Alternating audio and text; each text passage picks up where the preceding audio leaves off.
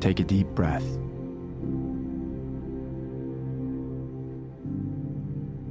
This moment is yours.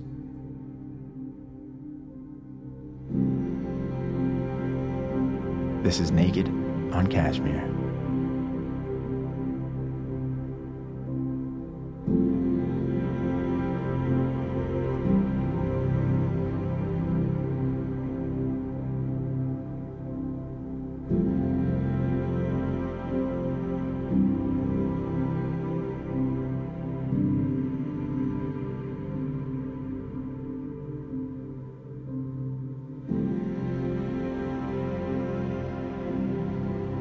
She wasn't happy or sad,